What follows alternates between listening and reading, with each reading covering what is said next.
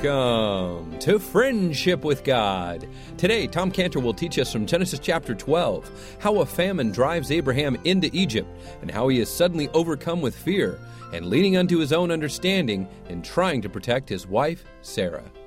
Now, Tom Cantor, our Bible teacher here on Friendship with God, will begin with our Bible teaching for a Friday in just a moment. Now, we'd like to encourage you to go to our website, friendshipwithgod.org, if you'd like to donate and support this Bible teaching radio program, and also our Jewish Evangelism Outreach Ministry with Israel Restoration Ministries.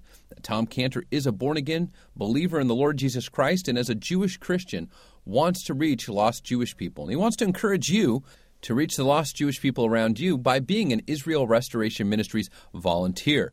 Now, you can work directly with us, or we can just give you gospel materials so that you can take them and bring them to the lost Jewish people around you. In fact, we had someone call this morning that was interested in reaching lost Jewish people all the way down in the nation of Belize, and there are Jewish people around the entire world in small pockets and corners and everywhere, not just in major Jewish cities, but all over this nation and all over the world.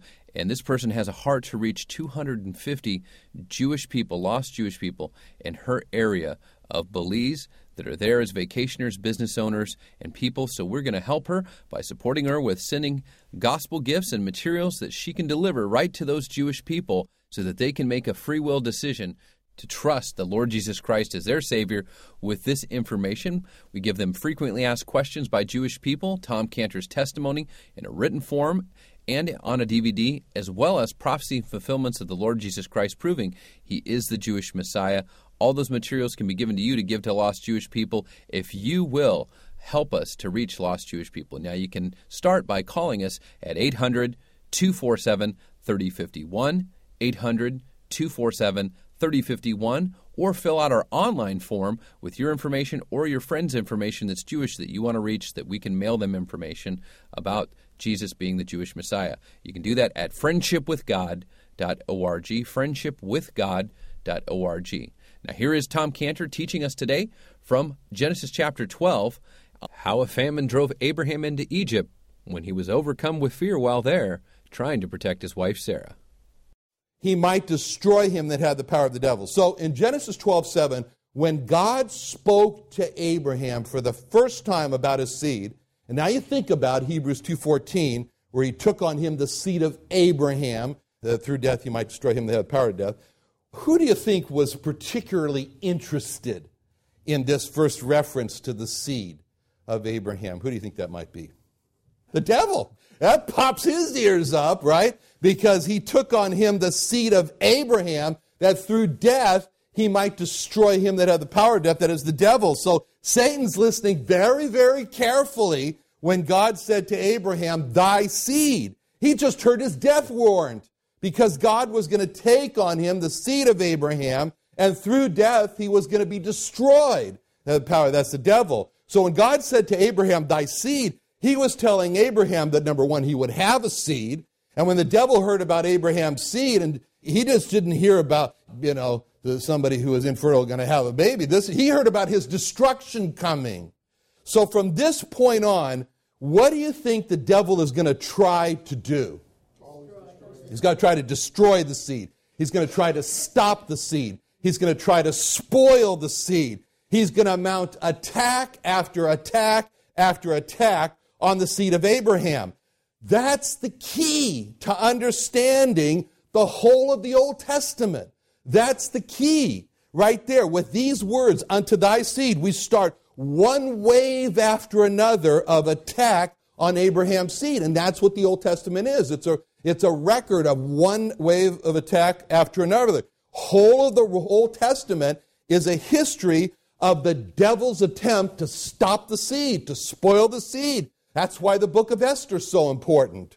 So before God said to Abraham, Unto thy seed, it wasn't known which seed line God had chosen to take on to become a man that through death he might destroy the devil. It's just like Hitler in the invasion. Hitler knew that the invasion of Europe was coming, but he wasn't sure where. He thought it was in Calais. He wasn't sure where. But once God said, in Genesis 12 7, unto thy seed, it was now known that God was going to take on the seed of Abraham and he was going to, to destroy. This was going to be the seed of the woman, which he would take on, that through death he would destroy the devil. Once Hitler knew that it was going to be Normandy Beach, then he focused all of his powers and wave after wave of bombers and tanks and troops, and etc.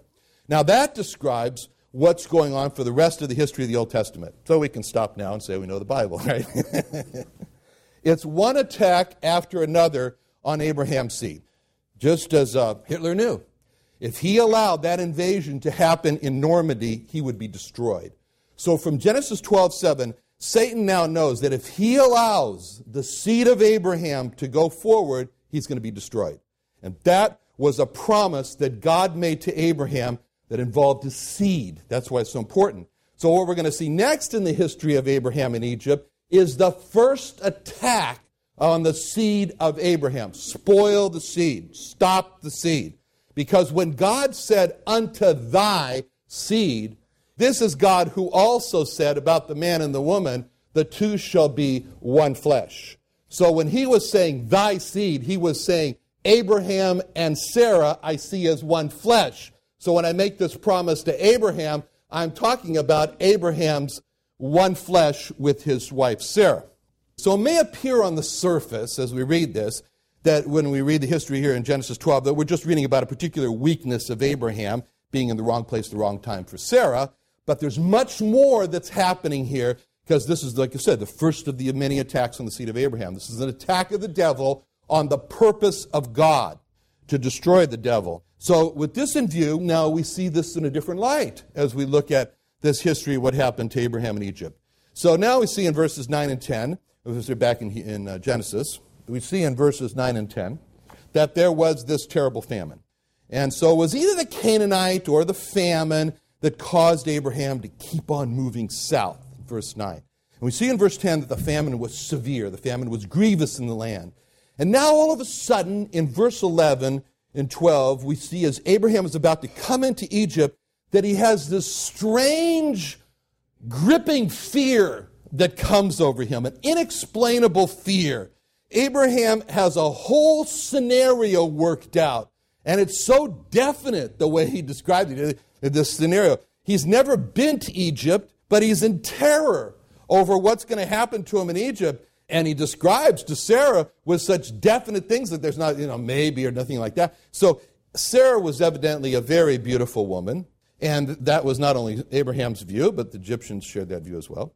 And Abraham's fear has become so detailed and so exact of what is going to happen that he tells Sarah, it's going to happen in verse 11. When he was come near to enter into Egypt, that he said to Sarah, Behold, now I know the fair woman to look upon. Therefore, it shall come to pass. Not it may, but it shall. It will. 100%. When the Egyptians shall see thee, that they shall say, This is his wife, and they will kill me and save you alive. So Abraham explains to Sarah that she's very beautiful, and that's a massive problem, right? don't make a pretty woman your wife, right? if you want to be happy for the rest of your you want to live the rest of your life, don't make a pretty woman your wife. Anyway, so he tells Sarah exactly step by step what's going to happen. Step one, he says to Sarah, the Egyptians will see you. Step two, they'll see you as my wife. Step three, they will kill me. Step four, they'll save you alive. It's just amazing how assured Abraham is at this point of exactly what's going to happen. There's no question in his mind. He's describing it that way. He's got it all worked out. There's no maybes or perhaps about it. He's telling Sarah it's going to happen. One, two, three, four. That's it. He's sure this is going to happen because he can't think. Abraham can't think. Abraham is paralyzed with fear. He's afraid of being killed by the Egyptians. Maybe the Canaanites made him afraid. I don't know. Maybe, but he's just terrorized with being killed. And what we see here in Abraham shows us a truth. And turn, if you would, to 2 Timothy 1 7 to see this. 2 Timothy 1 7. Because this is a perfect example here of this verse. Uh, 2 Timothy 1 7. So, this verse in 2 Timothy 1 7 is where Paul, the great discipler, the great father, the spiritual father of Timothy, is telling his Timothy what he will find very useful in life as a principle. And he says, he's saying to him like this, says, Timothy, I want you to understand, God hath not given, that's an important word, us the spirit of fear, but of power and of love and of a sound mind. Now, what we see in Abraham is the spirit of fear. And this verse tells us that the spirit of fear was not given by God. As a matter of fact, we know where this spirit of fear came from. The spirit of fear comes from the devil. So the devil has given to Abraham the spirit of fear. Now, this verse in 2 Timothy 1 7 says that not only that God has not given the spirit of, of fear, but God has given instead a spirit of three things. First, He's given us, as opposed to the spirit of fear, the spirit of power, the spirit of love, and the spirit of a sound mind. So Abraham has a choice. Either he could accept or reject what God wanted to give, or he could accept or reject what the devil was giving him, which was a spirit of fear. Unfortunately, he took what the devil was offering, the spirit of fear. We'll continue studying the Bible here on a Friday with our Bible teacher Tom Cantor in just a moment. On Friendship with God, this Bible teaching radio program is here to help encourage and exhort you to do more for the Lord Jesus Christ and grow in your relationship with Him. And one of the ways that Tom Cantor does that is providing some free information at our websites that you can download, watch, view, study, and grow in your friendship with God. We also have an online bookstore at friendshipwithgod.org that you can go to and get plenty of Tom Cantor's materials as well as other materials from his creation bookstore. It'll help you with your understanding of science from a biblical perspective and the creation account also from a biblical perspective. Hundreds of materials all available at our website friendshipwithgod.org. Just click on resources and Tom Cantor's materials, or you can visit our Creation Museum website at creationsd.org.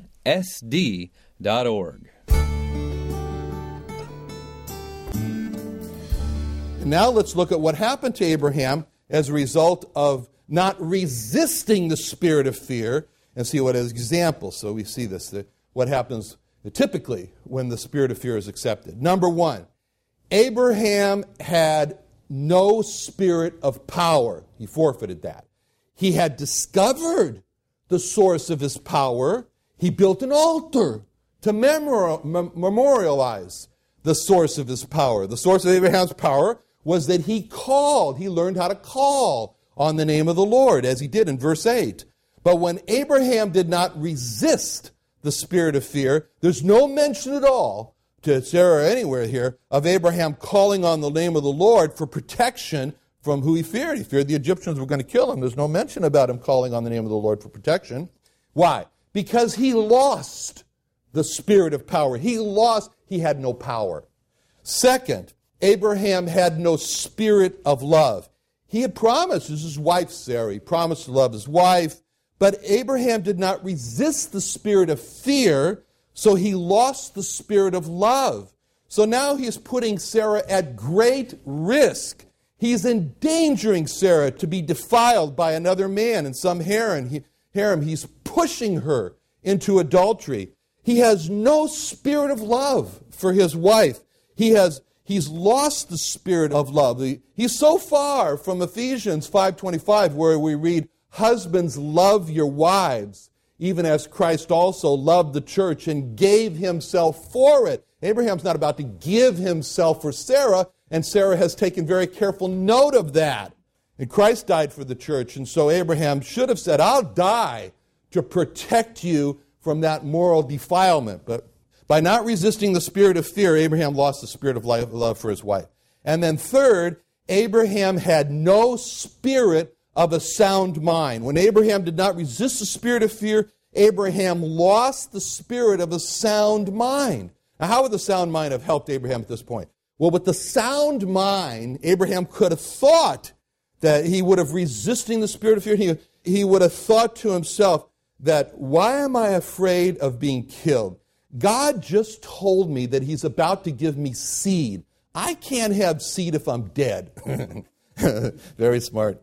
Anyway, I don't have any seed yet, so I can't be killed by the Egyptians if God is going to perform his word. If God's going to make good on his promise, they can't kill me till I have seed. So, Sarah, let's not have babies for a while. No, no, that's not what he said. So, this spirit of fear of being killed is against the promise of God. It's against what God said. God said, Unto thy seed, I don't have any, we don't have any seed, so they can't kill me. I'm indestructible because that's a spirit of a sound mind. That's right thinking. But Abraham caved in to the spirit of fear and he forfeited his right thinking and his sound mind. A sound mind will always say to the spirit of fear, but God. You notice how everything he says to Sarah, and from here on out the rest of the chapter, Abraham never mentions the name God. God is just absent from all of his vocabulary and everything, never does that. Abraham has turned away from his commitment of building an altar on calling on the name of the Lord when he's in trouble. There's a phrase that couples together with calling on the name of the Lord or prayer that David used in the Psalms five times to exactly describe what Abraham was going through, what Abraham should have done. And that's the term, the day of trouble. The day of trouble. David taught that the day of trouble was a day of choice to either call on the name of the Lord or I'll handle it myself. And David David prayed for others in the day of their trouble in Psalm 20 verse 1 where he prays the Lord hear thee in the day of trouble the name of the God of Jacob defend thee. So David here is praying for others that was they're praying in the day of trouble that God would hear them and that defend them. And the name of the Lord that, he's calling on to defend them is the God of Jacob. And God spoke through David also on what to do in the day of trouble when he said in Psalm 50, verse 15, And call upon me in the day of trouble, and I will deliver thee and answer, and thou shalt glorify me. So God said, Here's the day of trouble as an opportunity. You have an opportunity to call on me. Then you have an opportunity to, to prove my promise to be delivered. And then you have an opportunity for that, be, going beyond that, to glorify God. In Psalm 59 16, David said, I will sing of thy power, yea, I will sing aloud of the mercy in the morning, for thou hast been my defense and refuge in the day of trouble. So David had a song about God's power and mercy because he had been his defense and refuge in the day of trouble. And then it says in Psalm 77 2, In the day of my trouble, I sought the Lord, my sore ran in the night. So instead of doing what Abraham did, leaning on his own understanding, that's what Abraham did. He leaned on his own understanding. David sought the Lord in the day of his trouble. In Psalm 86 7, in the day of my trouble, I will call upon thee, for thou wilt answer me. So David reaffirms to God that in the day of his trouble, he's not going to do what Abraham did. He's going to call on God, and he's confident that he'll hear. So, if Abraham had called on the name of the Lord and told God that he was afraid of the Egyptians, this history would have been so different. Abraham would not have done damage. Abraham did damage with this. He damaged his relationship with Sarah. Because Abraham did not call on God, he came up with this terrible scheme to save his own neck. And Sarah thought to herself, well, I guess I know now that when the, when the rubber meets the road, you know, I get thrown to the lions. Right? For Abraham, it's, uh, you know, Abraham first, then women and children. You know, so I guess we know now who's willing to lay down his life. Anyway. And then worse, you know, than that, so much, the others would say, in his caravan, in his group, so much for the power of God, of Abraham's God to protect those who want to do right and preserve marriage.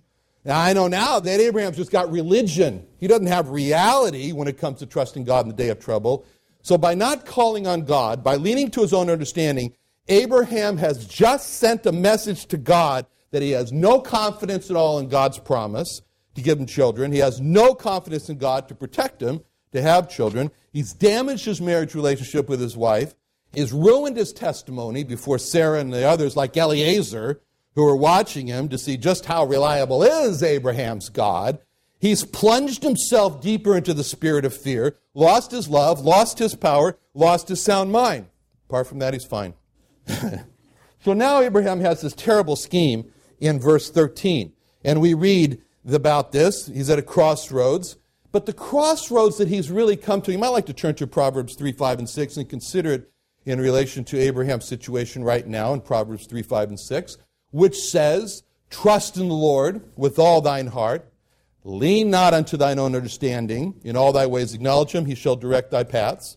Be not wise in thine own eyes, fear the Lord, depart from evil. So either Abraham is going to trust in the Lord with all his heart to deliver him from the Egyptians, or Abraham's going to lean to his own understanding, come up with the scheme to deliver himself from the Egyptians. Either Abraham's going to acknowledge God, that God is able and will protect him, and he'll see God direct him, or Abraham's going to acknowledge himself that he's smarter than the average bear when it comes to saving his skin.